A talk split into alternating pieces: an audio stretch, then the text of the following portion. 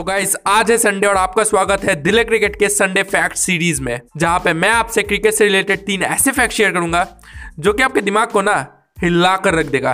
तो बिना देरी किए, आइए इस पॉडकास्ट एपिसोड को शुरू करते हैं। तो गाइस आज मैं आपके लिए लाया हूँ अमेजिंग वैल्यूएबल और अननोन फैक्ट्स डेवॉन कॉन्वे के बारे में ओके डेवॉन कॉन्वे जिन्होंने अभी अपने डेब्यू इनिंग्स में 200 रन मारे in Lord's against England in England जो कि एक बहुत ही बड़ी बात है। उनके बारे में मैं तीन फैक्ट्स लाया ओके चार फैक्ट्स नहीं तीन फैक्ट्स लाया जैसे जैसे वो आगे खेलेंगे ओके बहुत सारे इंटरव्यूज़ होंगे उनके और भी बहुत सारे फैक्ट्स पता चलेंगे राइट तो मैं तीन फैक्ट्स लाया क्योंकि न्यू प्लेयर है ओके तो तीन फैक्ट्स लेकिन कमाल के फैक्ट्स ओके तीन फैक्ट्स पर मत जाइए। फैक्ट्स जो बताऊँगा वो अननोन ही है ओके प्लेयर भी अननोन है ओके अभी ज़्यादा लोग नहीं जानते जैसे जैसे खेलेंगे बहुत सारे लोग जानने लगेंगे पॉपुलैरिटी होगी ओके okay, तो तीन फैक्ट्स लाओ बिना देरी के आइए उन फैक्ट्स को शेयर करते तो देखिए, जो पहला फैक्ट है वो है कि डेवॉन कॉन्वे का जो रियल कंट्री है मतलब रियल कंट्री मतलब जो असली कंट्री है, जिस कंट्री से वो बिलोंग करते हैं ओके वो न्यूजीलैंड नहीं, वो साउथ अफ्रीका है ओके साउथ अफ्रीका में ही उनका जन्म हुआ साउथ अफ्रीका में ही उनका पालन पोषण हुआ ओके लेकिन अब आप सोचेंगे कि साउथ अफ्रीका में जन्म हुआ तो वो साउथ अफ्रीका के लिए क्या क्रिकेट नहीं खेले? खेला है उन्होंने ओके उन्होंने साउथ अफ्रीका के लिए भी क्रिकेट खेला है डोमेस्टिक लेवल पे ओके लेकिन डोमेस्टिक लेवल पे वो ज़्यादा एक बड़ा इम्पैक्ट ला नहीं पाए।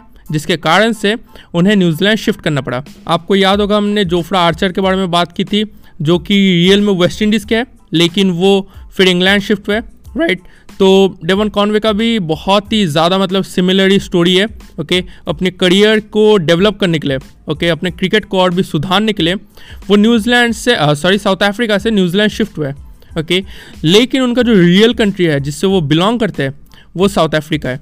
और इसीलिए आप देखेंगे कि अभी जब उन्होंने 200 रन मारे तो बहुत सारे साउथ अफ्रीका के प्लेयर्स जैसे फैफ डुप्ले से उनकी तारीफ़ कर रहे थे ओके तो ये चीज़ मुझे भी पता नहीं थी। जब मुझे पता चली तो मतलब मैं भी शॉक हो गया ओके तो वो रियल मतलब रियल जो उनका कंट्री है, वो साउथ अफ्रीका है।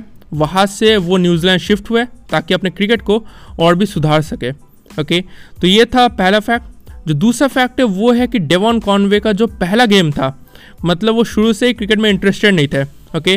वो जिस गेम में इंटरेस्टेड थे, वो था फुटबॉल ओके? अब क्यों थे देखिए, उनके पिताजी एक डोमेस्टिक मतलब कोचिंग सेंटर में मतलब एक कोच थे फुटबॉल के, ओके? तो अगर आपके मतलब पिताजी कोच होते तो आपका भी इंटरेस्ट उसी गेम की तरफ़ ज़्यादा होता है, ओके?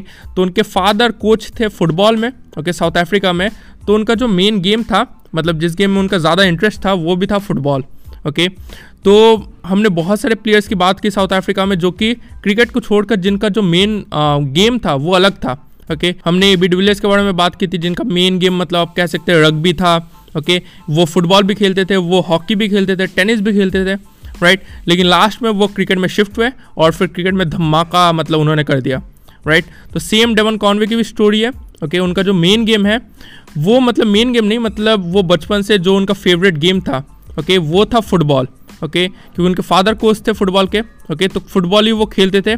फिर फुटबॉल के बाद जैसे जैसे उन्हें क्रिकेट समझ आई, उसमें इंटरेस्ट आया, फिर वो शिफ्ट हो गए क्रिकेट की तरफ़। और अभी उन्होंने 200 रन मारे, जो कि दिखाता है कि शिफ्ट होना, वो जो डिसीज़न था उन्होंने लिया था, वो बुरा डिसीज़न नहीं था ओके तो ये था दूसरा फैक्ट जो तीसरा फैक्ट है, वो आप कह सकते हैं और भी अच्छा है ओके और वो है कि देखिए वो जब न्यूजीलैंड शिफ्ट हुए थे तो न्यूजीलैंड में आकर उन्होंने क्रिकेट खेली ओके एक नए कंट्री में आकर क्रिकेट खेलना ओके डोमेस्टिक लेवल पे, और फिर अपना नाम बनाना, ये काफ़ी डिफ़िकल्ट होता है। बहुत ही ज़्यादा डिफ़िकल्ट होता है ओके जोफ्रा आर्चर का भी काफ़ी डिफ़िकल्ट था ओके तो डिफ़िकल्ट तो होता ही है। तो जैसे वो न्यूजीलैंड आए, फिर डोमेस्टिक क्रिकेट खेलने लगे ओके तो उनका परफॉर्मेंस डोमेस्टिक क्रिकेट में इतना अच्छा था कि उन्हें men's domestic player of the year award से मतलब नवाजा गया था okay by the New Zealand cricket in annual award program जो उनका एनुअल अवार्ड प्रोग्राम है उसमें न्यूजीलैंड क्रिकेट ने उन्हें men's domestic player of the year award से नवाजा था ओके okay, जो कि एक बहुत ही बड़ी बात है ओके okay, आप नए कंट्री में आते हो डोमेस्टिक क्रिकेट खेलते हो और फिर प्लेयर ऑफ़ द अवार्ड मिलना बहुत ही बड़ी बात है ओके okay, तो इस प्लेयर में कुछ तो मतलब खास दिखता ही है। ओके दिख रहा है। पोटेंशियल काफ़ी ज़्यादा है इस प्लेयर में। ओके तो ये थे तीन फैक्ट्स अमेजिंग फैक्ट्स मैं एक समरी बताता हूँ। जो पहला फैक्ट था वो था कि डेवन कॉन्वे का जो रियल कंट्री है वो न्यूजीलैंड नहीं, साउथ अफ्रीका है। साउथ अफ्रीका में उनका जन्म हुआ, पालन पोषण हुआ, ओके? लेकिन फिर वो न्यूजीलैंड शिफ्ट हो गए ताकि अपने गेम को सुधार सके। जो दूसरा फैक्ट था वो था कि डेवॉन कॉन्वे का जो फेवरेट गेम था, ओके, इन चाइल्डहुड, वो था फुटबॉल। वो फुटबॉल की तरफ़ ज़्यादा इंटरेस्टेड थे, क्योंकि उनके फादर एक कोच थे कोचिंग सेंटर में फुटबॉल के, ओके? लेकिन जैसे जैसे उन्हें क्रिकेट समझ आई, उनका इंटरेस्ट डेवलप हुआ और फिर वो क्रिकेट के साथ जुड़े, ओके?